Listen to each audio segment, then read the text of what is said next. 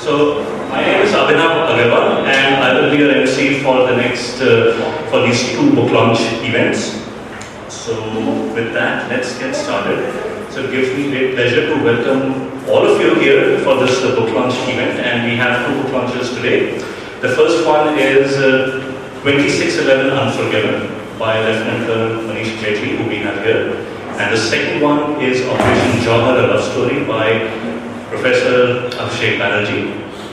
So, I will, what I will do is I will read out a few introductions about uh, uh, the Indic Academy and the Indic Book Club, just to give you a sense of uh, what is it that we do and uh, and how you can be a part of it and contribute to it. So, Indic Academy is a platform for public intellectuals to discover their potential, transform them as thought leaders, and to nurture them to become social entrepreneurs. Indic Academy incubates, invests, and assists social enterprises which deliver a product, service, or an experience that is based on Indic thought. Its work spans scholarships and grants, courses and programs, networks and platforms, and you can visit their website at indicacademy.org or follow them on Twitter at Indic Academy.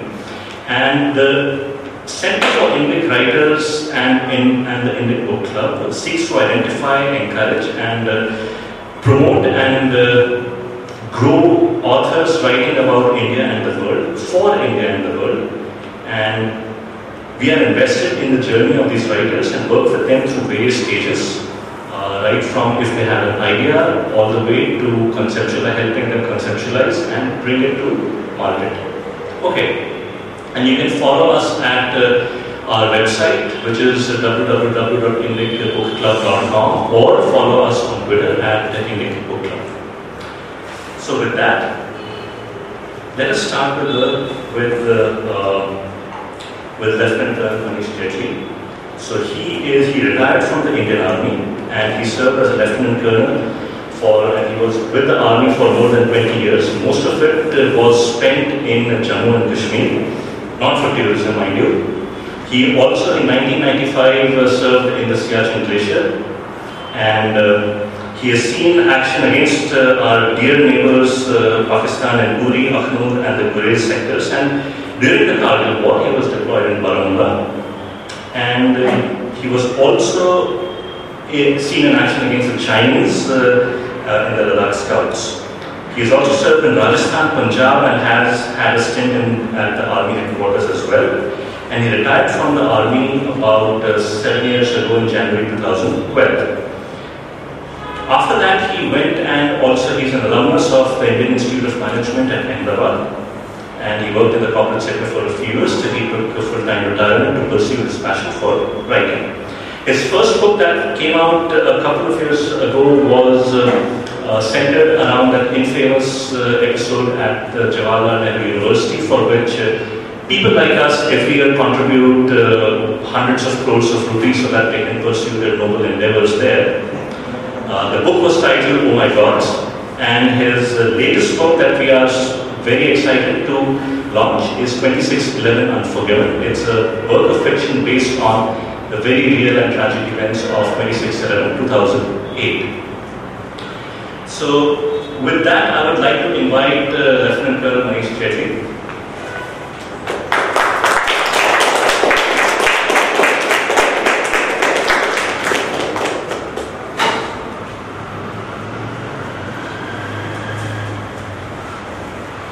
Now, if you look at any society, it has a lot of different people performing different tasks, right? One of them is what we have known as the Kshatriyas, warriors, the knights in Europe and so on. And what did the Kshatriya do? What did the soldier do? Right? He defended our borders of any nation, of any kingdom, of any country. And what does defending your physical borders do? It creates space for a country to form. It provides the physical boundaries, it protects the physical boundaries of a nation that allows what is inside to form, to grow, to nurture. And people like Lieutenant Colonel Manish Jetli have devoted their lives to doing exactly that.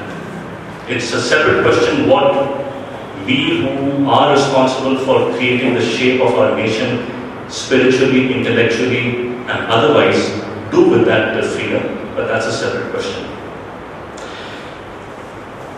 As our chief guest, it, it is a fascinating journey that uh, I'm sure she will uh, share some of those insights with us.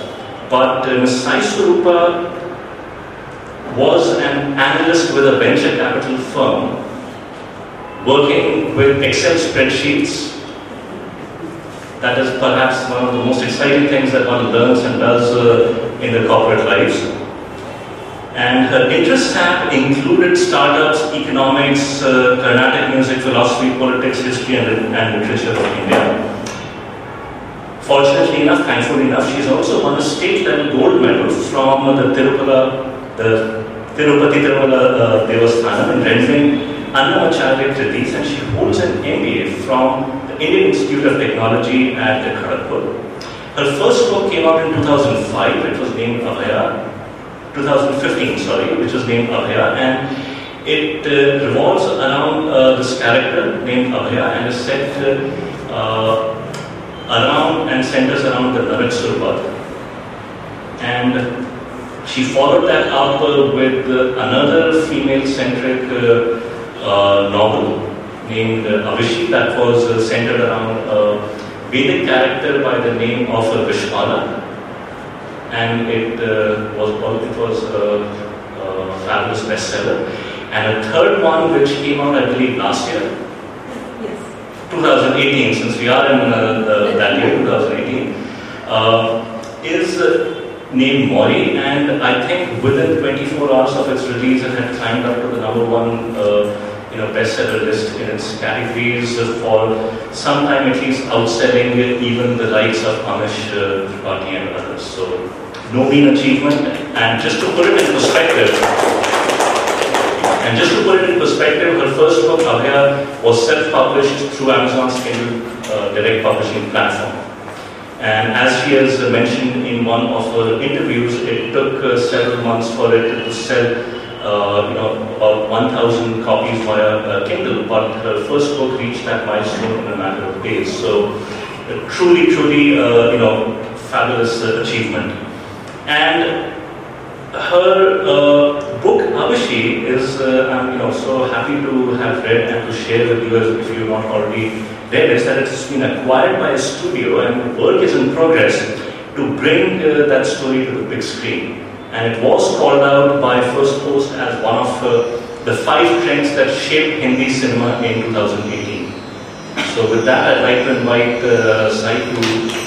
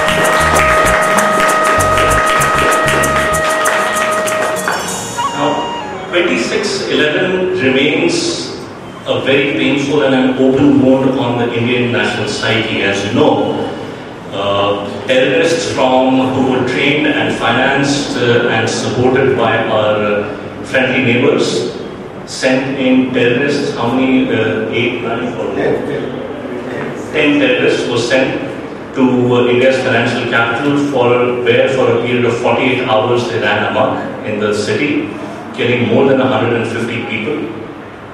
And bad as it was, what is even more tragic is that 10 years after that event, we still do not have closure. The people who supported them, all but one terrorist were killed by, by the Indian police forces uh, during that uh, raid and uh, one lone surviving terrorist, thanks to the incredible bravery of uh, uh, Tukaram Bhongle, who laid his life down but managed to capture that lone terrorist, did foil a lot of other plans that had probably been hatched around that uh, terrorist event. But the people who supported, financed, and uh, basically drove that operation from Karachi still roam free. So Colonel Jaitley's book is a fictional, is a work of fiction, but based on those very real events, and it tells the story of uh, Vikrant who loses his wife and daughter in uh, the attacks on the, on the Taj Hotel.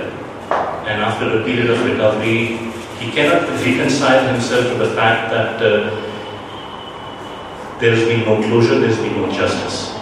And slowly but surely, what and how he leads up to to coming up with this plan and devising a plan and putting it into action is uh, one riveting, gripping story.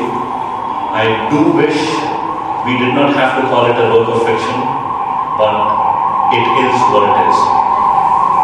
So with that, I'd like to invite uh, Jaitley to please uh, uh, say a few words about the book, uh, about his motivations as to what led him to write it, and uh, what should be the reader take away from uh, that wonderful book. Thank you, thank you, Abhinav. Uh, first of all, um, thank you, uh, Indic Academy. Thank you, Sai. Uh, thank you for coming and uh, doing the honors. Thank you. Absolute pleasure. Thank you so much. Thank you so much. Thank you, Shashi. Very, very thanks. Uh, thank you, Indic Academy. It's, uh, it's fantastic. And, uh, the kind of work Indic Academy is doing is incredible. And those of you who are not, uh, who are unfamiliar, Abhinav has given a little bit about it. Might like to check it out on Facebook, Twitter, etc. So it will be an eye opener, and uh, you will be uh, you will be uh, intellectually richer if you uh, interact with uh, Indic Academy. Like uh, uh, right, the book uh, 2611 Unforgiven. Well, it's about the attacks in 2008. Mumbai. Now it's like Bangalore.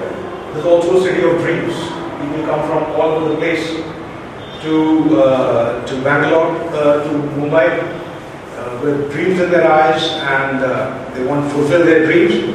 And many of them succeed. And uh, the locals, as well as these people from outside who come to Mumbai, uh, they've made Mumbai a place which is which has an identity of its own. And they've, this identity actually is not just in India itself, but in, uh, throughout the world. But sometimes this identity becomes a problem, becomes the issue itself. Uh, the enemies of the country believe that if they hurt this identity, they can hurt the nation, which is right. If they hurt Mumbai, it uh, reflects very poorly on the nation, it harms the nation.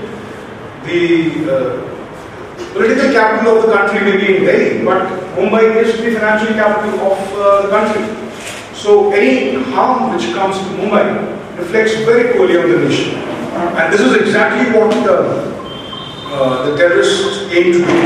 Now, if we see uh,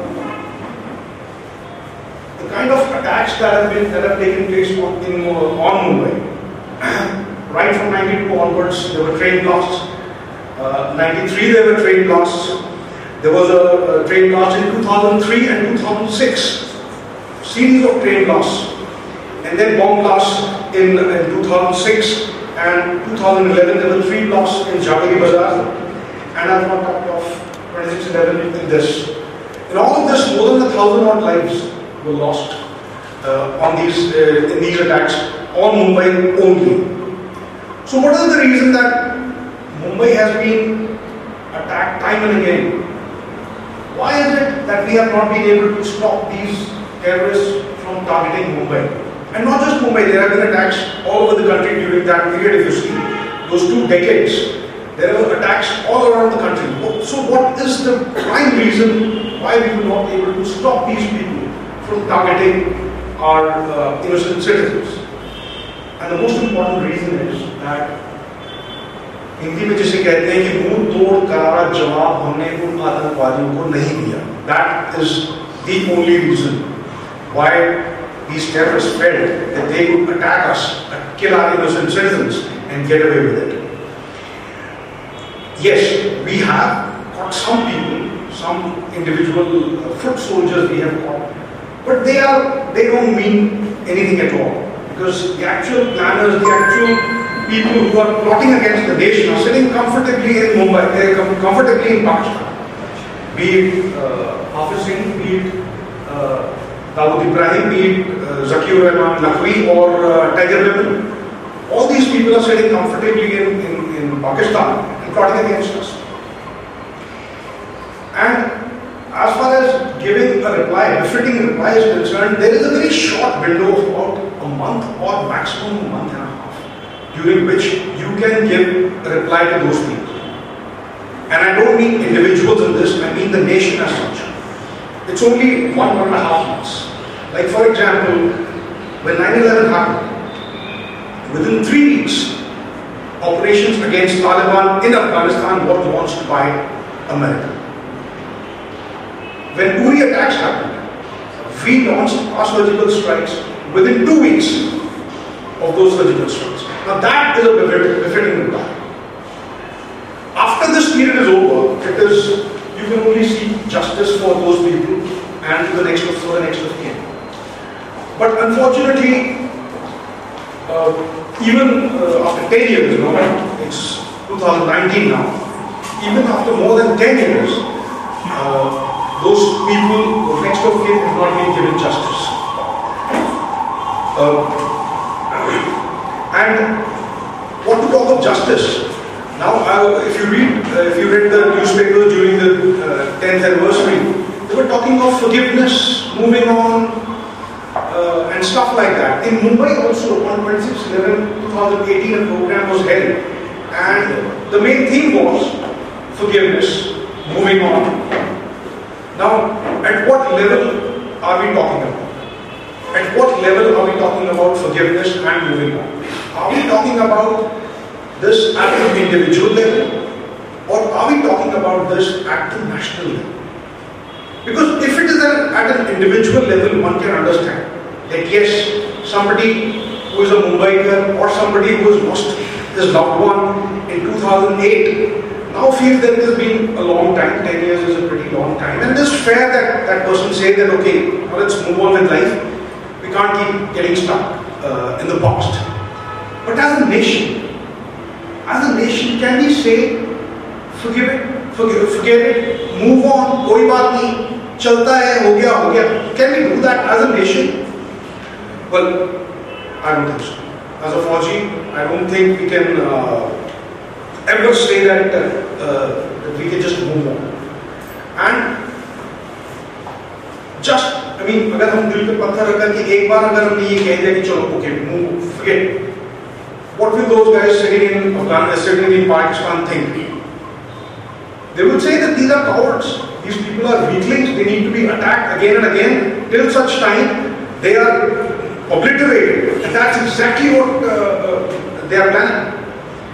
Let's have no doubt about it. Those Hafiz Saeed and Zakir Rahman, Lakhvi and Tiger Memon and Dawood Ibrahim, they are planning destruction of India. Let us have no doubt about it. And forgiveness या माफ़ी उन लोगों को दी जाती है जिसने हाथ जोड़ करके माफ़ी मांगी हो कि हाँ भाई हमसे गलती हो गई आगे से नहीं करें Has Hafiz Saeed or anybody of those, any of those guys uh, asked for forgiveness? Has Pakistan asked for forgiveness? So what forgiveness and moving on are we talking about? And uh, Ajmal Kasab ne maafi मांगी थी. He asked for forgiveness. We didn't forgive him though. And rightly so. after killing 100 and, more than 150 people and injuring many hundred more, माफी मांगना और माफी देना दोनों it has no meaning कोई बिल्कुल बेमानी होता है so and in any case Kasab had come here to die he was supposed to have died that's what the perpetrators of 2611 wanted कि Kasab जिंदा ना पकड़ा जाए and that is where as Abhinav pointed out, uh, Constable Tukaram Komble, and it's uh, you know, very heartening to note that uh, Constable Tukaram Komble was an ex-Fauji. Yeah. So uh, it is, uh, had it not been for him, the entire uh, planning or entire uh, thing to blame it on RSS, that would have succeeded. It, they would not have, in the end, they would have found out that yes, they are all from Pakistan. But the initial initial blame that would have been exploited for, for reasons we all know very well. And you know, when this man was hanged, when Ajmal Kasab was hanged, I don't know about you guys, but मुझे मेरे दिल को एक सुकून मिला अच्छा लगा कि इतने बुरे कर्म की सजा उसको ऐसे आदमी को मिली It was absolutely fair and was hanged. But there are people for whom who have lost their loved one, they want, they still want justice. There are people who have not moved on. And that's exactly the reason why I wrote this book. Because as a Fauji, I believe that there has to be a closure to the wounds. There has to be a closure to 2611, which till date has not happened. And this is my attempt to find that closure for those loved ones, uh, who, for those who lost their loved ones in these attacks. And it is a story, like Abhinav mentioned, there's a story about a person who loses his uh, wife and daughter in these attacks, and then he's looking for uh, closure, but that doesn't happen. So what does he do? This is basically that story. Now I'll read out a few lines. Now, uh, in this he's trying to understand as to what exactly is the problem. Why are we getting attacked over and over again? And he's talking to someone who is uh, a general in the army. So he asks, Uncle, is Kashmir so important to us that we keep sacrificing our people over and over again for it? Now, many of us believe that Kashmir is the most important issue between India and Pakistan. Is Kashmir so important to us that we keep sacrificing our people over and over again for it? Jen Prabhakar looks surprised. Uncle, we must have lost thousands of lives since 1947 because of it, haven't we? The general nodded. I can understand why you're saying this, but that's not the solution to the problem. That's not what proud nations do. They don't give territory away just because someone is asking for it. Vikrant remained silent. Moreover, there will be peace between India and Pakistan even if we give Kashmir to them? Vikrant was listening intently. No, my boy, there won't be any peace between us even after that. Pakistan will then get more and more and will start asking for something else. You see, their whole aim is to hoist their flag on the Red Fort in Delhi. You need to understand this important fact. This is true. They call it Ghazwai. And let us not be fooled by all their peace overtures or they, what they keep trying to do, like uh, the Kartarpur corridor, which they tried, uh, they, you know, uh, kind of said that we have won peace with India. But actually, it is, it is not. Vikrant was surprised. It seemed like a far-fetched idea. If we do not want to give Kashmir to them, then why haven't we solved this problem in the last so many years? We have fought four wars with them, and yet we have not been able to resolve this issue. This doesn't show our forces in a very good light, does it? Vicky, for your information, we have not fought a single war with Pakistan for Kashmir. We have not fought a single war with Pakistan for Kashmir. Vikrant was surprised. What? What are you saying? I don't get it. It's true that we have fought four wars with Pakistan, but we've been only reacting to Pakistan's actions. Except for 1971, each war happened only because of Pakistan Army's intrusion into our territory. Even in 1971, the first shot was fired by them. Each time we retaliated to push them back. Every war has been initiated by them. What do you mean, Uncle? What I mean is that all the wars were initiated by Pakistan. And we have never attacked Pakistan on our own. So? Why didn't we finish the job when we had them on the ropes? Vicky, you first need to understand how things happen. Like I said, in 1947, 65, and 1999, that is Kargil, it was Pakistan who started the war. They were well prepared, and as a result, they initially gained some ground in each case. But then they struck back swiftly and countered their move. Not only did we recover lost ground, we even made some gains. In all these wars, we could have defeated Pakistan comprehensively. But unfortunately, each time as we started making gains, our political leaders accepted a ceasefire. They don't understand that wars should not be stopped but allowed to come to their logical end. Sometimes you need the war to run its course. By stopping it in the middle, you only prolong the pain. Had our leaders not agreed on those ceasefires, the Kashmir problem would have been solved a long time ago. The Vikrant here agreed with the general. Wars need to be ended, not just stopped. Think about it. There's a major difference between the two, between stopping the war and ending the war. Think about it, Vicky. If United Nations was around during the Second World War, they would have surely stopped the war in the middle.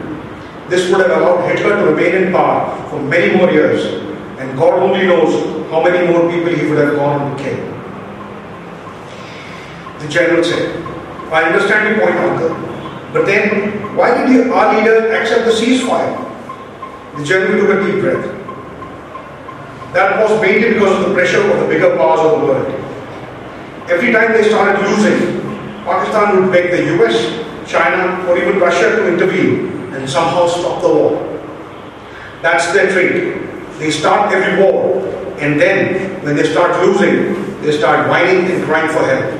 In fact, the Pakistani forces have never won any war for their country, but they still don't accept defeat. They have never won any war till date. But what about 1971, uncle? We had them at our mercy. Why didn't we finish the job then? After we had won the war in Bangladesh and had more than 90,000 Pakistani prisoners of war, why didn't we force them to vacate Kashmir before we returned those prisoners? asked Vikrant. A logical question. That's a very good question, Vicky. Unfortunately, it can only be answered by Indira Gandhi. And she is no longer around to do that. Maybe there was international pressure on her to honor the protocols of the Geneva Convention. We don't really know.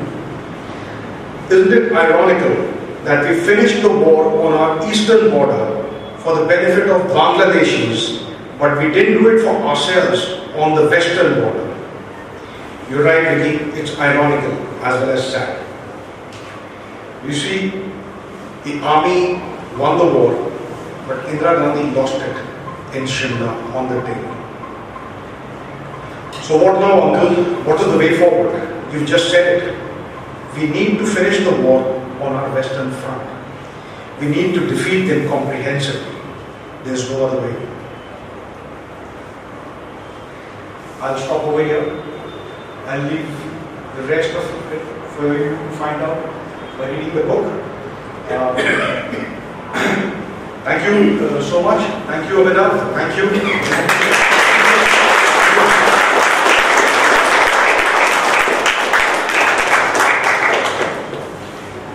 Thank you, Colonel Jaitley. That was a very stirring passage, and as I read the book, that was one of the things that stuck with me. It's a question that we have not asked our leaders, and our leaders have never answered that question. Why is it that we have given up all the gains that our army gets for us at the negotiating table? Yes, we all like to be seen as good people in the eyes of the world, but surely there has to be a limit to the I'll use this phrase, the Mahatma syndrome that afflicts all our political leaders. So, uh, one is the book, both books that are being launched today are available for you to purchase copies of at the back. So, anytime, please uh, feel free to do so. Uh, and that is also one way of, uh, of uh, uh, supporting Indic authors. the second is, I will before we, uh, if you, I'm sure you have questions about the book, about uh, uh, about life in the army and also, you know, any other questions you might have for Colonel Jaitley. But before that, I'd like to invite Sai to say a few words and bring her perspective to, to the book.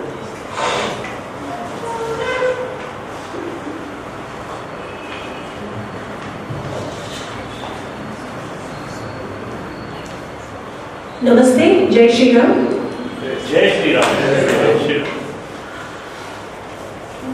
It feels surreal and it's still to sink into me what's happening today. Uh, I still remember Manishji when uh, the war at was on. I was in high school. My best friend here will remember. We were organizing marches, prayer meets, and a lot of such uh, congregations to pray for the success of our soldiers, our army at the borders. And I still remember that vividly, and now it feels so surreal, and it's my total privilege to uh, inaugurate a book written by a man who has fought in that war. It's okay. It'll take time to sink into me, and I had a interesting encounter with a gentleman from the army uh, who taught me what passion and commitment is. Uh, this was during the time, uh, during my Kharagpur days uh, when I was studying MBA. I started talking to this person. We, it was in some fest. We were waiting for some concert to begin, and I started talking to this person in the army started talking. Then he's like, uh, he came to this. What are your interests? I said I read, and uh, uh, what are the books that you read? Uh, Mahabharata came like the first thing out of my mouth. Interesting. We don't. Read, we don't. I don't meet many people who read Mahabharata. No, that's my passion. Are you sure? Yes, because I thought you know reading uh, Amar Chitra Katha Rajaji, Kamla Subramaniam, and parts of K.M. Ganguly counted for passion at that time. No, I think it's your hobby, but it's not your passion. How how can you say that? Because for me, it's like people from Mahabharata are like my extended family, and someone saying that's not my passion is. If it was really your passion, you would not sit here talking to me. You would have made yourself invisible in some corner of this auditorium and you would be reading whatever you find on Mahabharata. Whatever, five minutes, ten minutes, you would not give excuse of academics, you would not give excuse of family, you would not give excuse of job, but you would be staying true to your passion. That is passion. Then I realized that is the passion and commitment of the Indian Defence Forces, and that is the reason that is keeping us safe all this while. And that same amount of passion and commitment I encountered when I was reading passages from 2611 Unforgiven. So please buy and read and re- leave reviews on the book. Please uh, recommend it to your like-minded and unlike-minded friends. It's a privilege uh, that's made possible because of uh, Indic Academy. Uh, I'm very thankful to Indic Academy. Uh, I urge you all to follow on Academy on Twitter, Facebook. Uh, Book Club is Indian Goodreads, right? Actually, Goodreads. So please uh, make your reading list, popularize it, because uh, reading and uh, spreading the narrative of what is what actually represents India is something we all need to contribute. It's not to support Indic Academy or support Indic Book Club as such, but it is to support Indian civilization. It is to support what our ancestors have stood for. It is to support what our children will cling on to tomorrow. So please read. Please be a part of this building of narrative.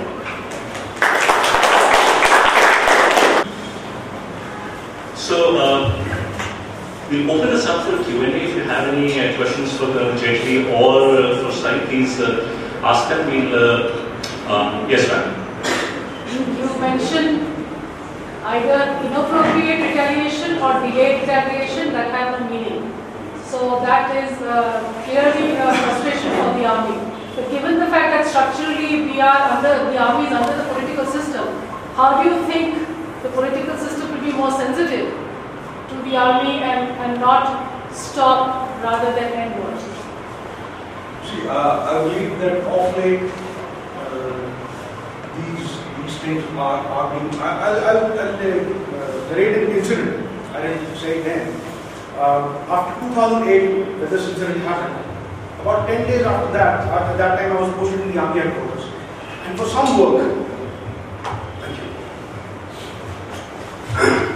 And for some work I had to, um, I was uh, in uh, uh, Amsterdam for some work, and I was checking in uh, the hotel, and um, uh, I gave the passport. There was an old couple, one old lady and uh, the husband. They were they checked in after me, and so they when they asked profession etc. I said Indian Army. Probably they must have heard about it. While we were going, uh, while we were in the lift, that old lady, she probably did not understand too much of English, but she still said, What did you do? And 2611 had happened just a few days back. What did you do about 2611 attack on Mumbai? I, I didn't have an answer. And she said, cowards. One old lady whom I had never met said cowards to me on my face.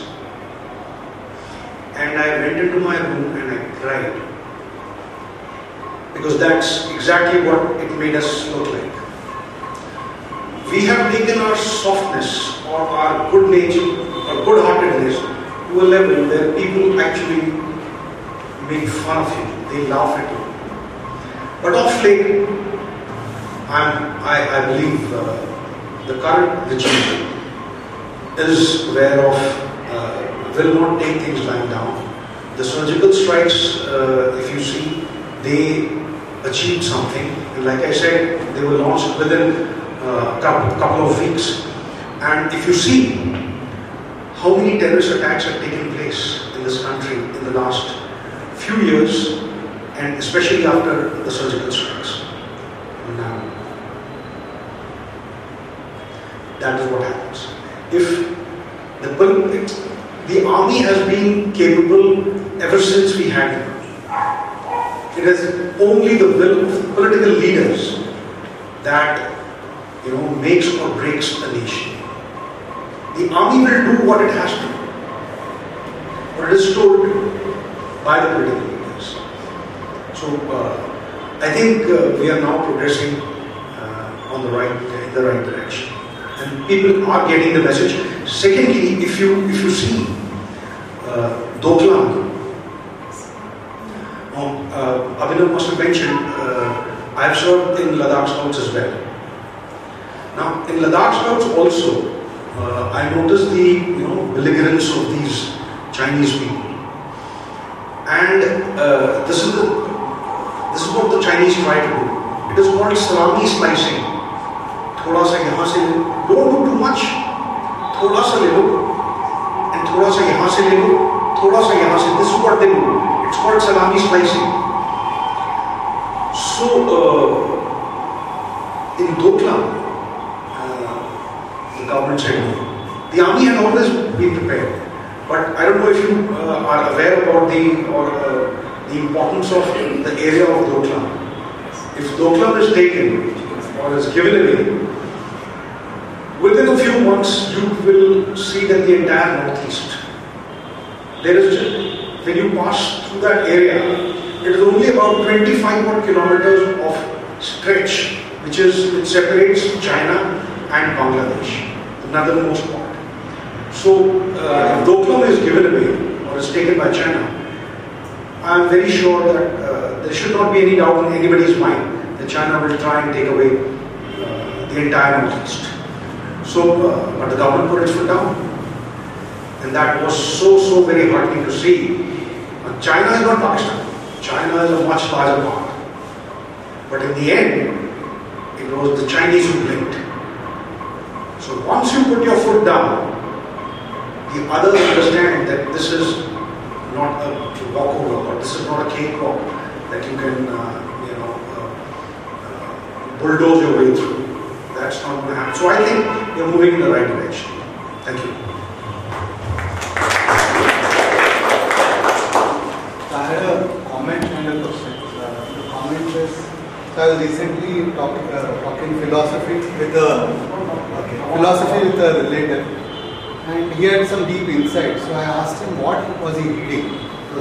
I consider myself well read, but he was talking, you know, quite deep. So he mentioned that he was reading this 8th century philosopher from Kashmir. His name is Abhinav Gupta. And he has written a series of books. He was a polymath. He was an author, writer, you know, singer, everything. And uh, I, he in fact recommended that Indic Academy has published his books and you know to look at that. But that is the heritage we got from Kashmir. You it's not just politics, but a lot that that region has given us. So we just can't part with it. That's the comment. The question is, you know, the after the 2611, okay, we did not attack Pakistan, but we could have done a lot more, maybe indirectly. For example, like declaring them a terrorist nation. But we seem to have this habit of wanting UN to do something or US to do something. So this was well within our ambit. Declare them a terrorist nation, tell nations you want to do business with them, you can't do it with us. So do you does the army feel, you know, sometimes that the politicians should do much more? Well, uh, like I said, the army and the forces as such uh, are, uh, they, they, they work under the political leadership. And that's the way it should be. It should always be that way. Um, but yes, uh, the, after 2611, apart from carrying out something like a surgical strike, there are a lot, of, lot more things which can be done. Quite a lot of things which can be done. For example, if you see Pakistan um, has uh, uh, the, uh, the Arabian Sea, if we cut off Arabian Sea, we just do a little bit of it, and Pakistan will be on its knees. You know, the, and, and, and they are no match for our navy. Our navy is about 10 times stronger than Pakistan's navy. Uh, Pakistan does not have an aircraft carrier.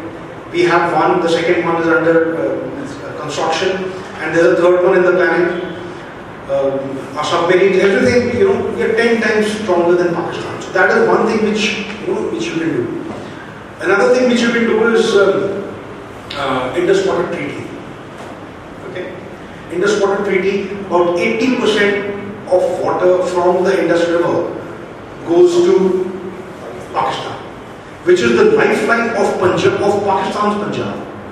80% of water is given to them and we don't take it. We don't we take very little of it. Why did it happen? And in all these wars, we didn't abrogate, we didn't touch the Indus Water Treaty even once. But that is something which I, you know, when you have to do something, तो करना है तो करना है. करो तो ठीक से करो, नहीं तो मत करो. We are at war and uh, we still didn't, uh, फिर भी हम इंडस पूरा पानी दिए जा रहे हैं. Why? And you know, so this is a, uh, something which is uh, third example I would give you. Place one brigade in Iran. Iran is our friend. And now we have something in Chabahar. Chabahar we have Chabahar and uh, uh, Pakistan. They're just about 50 odd kilometers. The border is just about 50 odd kilometers from Chabahar in Iran. Place a brigade there. Many things can be done. So uh, this is for the political leadership. I'm sure the, the, the, army, the forces, they know what can be done. But it is up to the political leadership to take a stand. One, one very, uh, you know, something different, but our softened, soft-heartedness or our lack of decisiveness, I would say. You know, in 1962 war, we lost that war. For various reasons. You know, we didn't prepare, Nehru didn't let us prepare. And you will be surprised to know Nehru did not allow Air Force to be used against the Chinese. We are at war. And Nehru stopped the Air Force from being used against the Chinese. What more? और क्या चाहिए आपका युद्ध छो- छिड़ा हुआ है we had a very huge advantage as far as Air Force is concerned, in the sense that at that time China did not have the capability to, they did not have air bases in Tibet. so their Air Force, the planes had to take off much further south, a few thousand kilometers away, and they did not have that range that they could take off from that area and attack our in, in Nefa and in northeast or even in, in Aksai They couldn't have done that. They didn't have that capability at that time. We had. Our, our bases in, in Northeast as well as in Bengal, our Air Force could have taken off and our Air Chief was requesting, was pleading actually कि मुझे जाने दो. Nehru did not allow. Why?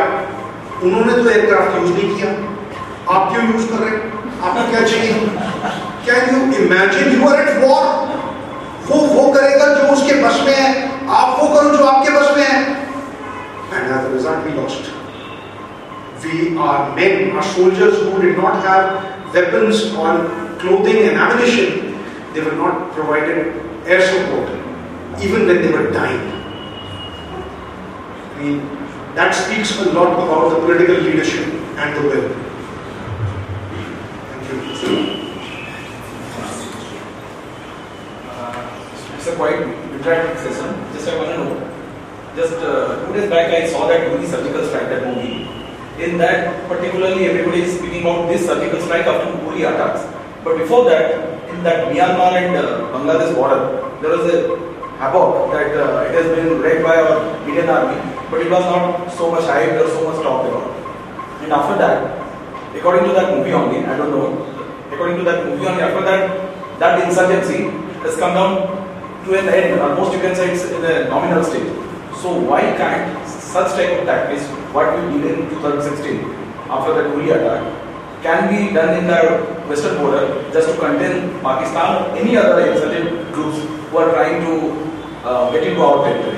That, uh, as an army officer, I want your suggestion or I want your view. Uh, you see, if you take one action, you can't repeat it. You see, you have launched one surgical strike.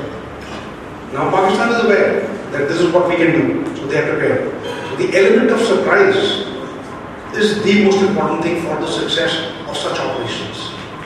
Surgical strike, the way this was done, was done uh, was a unique thing. The next time we could do something much more, much more. Like I said, you place uh, a brigade there, and a brigade does something from that side. Know, you attack here, they carry out some stupid action over here in which we lose uh, innocent life, and some action happens at the Iranian border. border. Or, you know, uh, surgical strike as such, the way we carried out, it has lost the surprise element.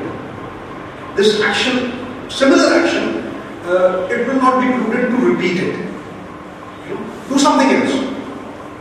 You know, now Pakistan knows कि ये लोग इस तरह का attack कर सकते हैं तो they are more less prepared for it. So the next time something, if something happens, we should do something different and bigger. Sir, I have a related question. Why should we always wait for them to attack? Why can't we just go and do something? I mean, why is it that we have to be a reactionary, you know, like a person? Maybe we, have, we should have our own agenda and we should follow, you know, and Well, that's exact. That's a, a good question. Now we have started retaliating at least. पहले तो वो भी नहीं करते थे अब कम से कम एक करारा जवाब तो देने लगे Now, after a point of time, a situation will come, like I read out from the book, we have to complete that war. If you think that you know Pakistan के साथ आपकी दोस्ती हो जाएगी, that is not going to happen. And uh, we for to complete that war, it may have to be initiated by us. Okay, I think as far as terrorist attacks are concerned, Pakistan has got a lesson. They, I, I, one can never- never be sure, but I believe that they will, you know, given the condition that they are in, they are, uh, you know, uh, financially also they are very badly off. So at this point of time, they will not try anything stupid. And, you know, uh, we also might like to to just see Pakistan going down the drain. You know, uh, there might be a jihadi implosion inside Pakistan. There might be an economic implosion. You know, Chinese are being killed every day. Today also there's uh, another Chinese being, has been killed in uh, Pakistan. So uh, one doesn't know. Or it might just happen that one economic implosion will lead to the jihadi implosion. You know, because of economic reasons, the, the jihadis will uh, something or the other. They have got their lesson. They have learned. They are learning their lesson the hard way. And um, uh, at this point of time, to say कि हम जाकर के वो करेंगे, well, I think थोड़ा सा uh, we need to be a little more careful and let Pakistan go down the drain itself. And when it is doing that, that would be the time we go and do what we have to, take back the area that is in their control. Sure. Uh, I want to go back to something you mentioned that we are soft-hearted. In a general sense, I agree with you. But I want to move away for a minute, away from military, and recognize that there are forces within this country which we are battling against. I'll give you three instances, which I'm often surprised when I mention this that a lot of people don't know. Security Council, it was first offered to India, not to China. It was Nehru who said, give it to our bigger brother, China. Number one. Number two, Indira Gandhi's time. Lee Kuan Yew gave the founding membership of the ASEAN to India. Again, we turned it. And now we go with the begging bowl to say East Asia, East Asia, East Asia. So, what I'm trying to say is, in none of these cases, the military is involved. But what we are battling against, and that's what I like Abhishek's blogs all about, it's the recognition of the fact that we are battling force within the country. And we cannot win anything outside unless we recognize that. And these forces are really entrenched. They are, they are like an octopus. They're everywhere. And each of us standing here and talking will have to assume a much bigger, potent force to, to, to tackle that. Um, actually, I completely agree with you that uh, uh, there are inherent internal forces which are inimical to the interests of this country who do not want to see us uh, progressing. And uh, the uh, the last book that I wrote was uh, JNU, infamous JNU incident. I mean, I've talked about it.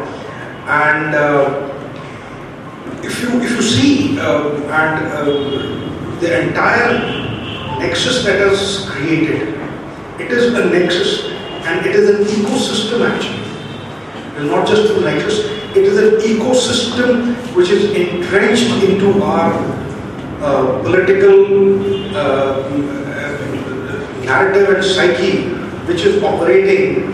Uh, I mean, we, we, it is very difficult for us to, to see ki ye andar se kya hai. I don't know if you have uh, uh, read about natural rights and, and, and if you read about them, it will be very difficult to identify the non-communist. hai. In 1962 war, the communists in India, the Communist Party of India, supported China. Can you believe that? They should be shot dead. But they didn't support China. So, and in JNU as well as in DU, so it was very difficult for anybody to become, forget about getting a, a professorship or a job in JNU. Uh, it, is, it was very difficult for students to graduate who were not uh, you know, aligned with the communist ideology. A lot of media an- you know, uh, anchors, they are uh, aligned with that ideology. Uh, you know, uh, I don't have to name anyone, but uh, if you if you see the news, you will find out who is the one who is sympathetic to people like Kanhaiya Kumar and you know, these this guy was there. How can anybody say Bharat तेरे टुकड़े होंगे away with it and call to the media, news channels and uh, studios and uh, मतलब interviews लिए जा रहे हैं उसके uh, uh, but the ecosystem uh, will slowly and slowly, uh, you know, uh, things are changing slowly. Arnab Goswami was the one uh, who was the first one to challenge the Sikh society. You know, he didn't realize it at that point of time what he was doing, but he was he did it inadvertently because he uh, questioned these guys that how can you say Bharat Tere Tukde at that when this incident happened. And it was that moment which was a reality check for a couple of television channels. कि couple of television channels, not all. Many of them still remain aligned with the left and uh, they, they, they blow things out of the ocean. But it's a, it's a battle, it's a battle which uh, we have to fight and uh, somehow I believe that we will. We will. Thank you.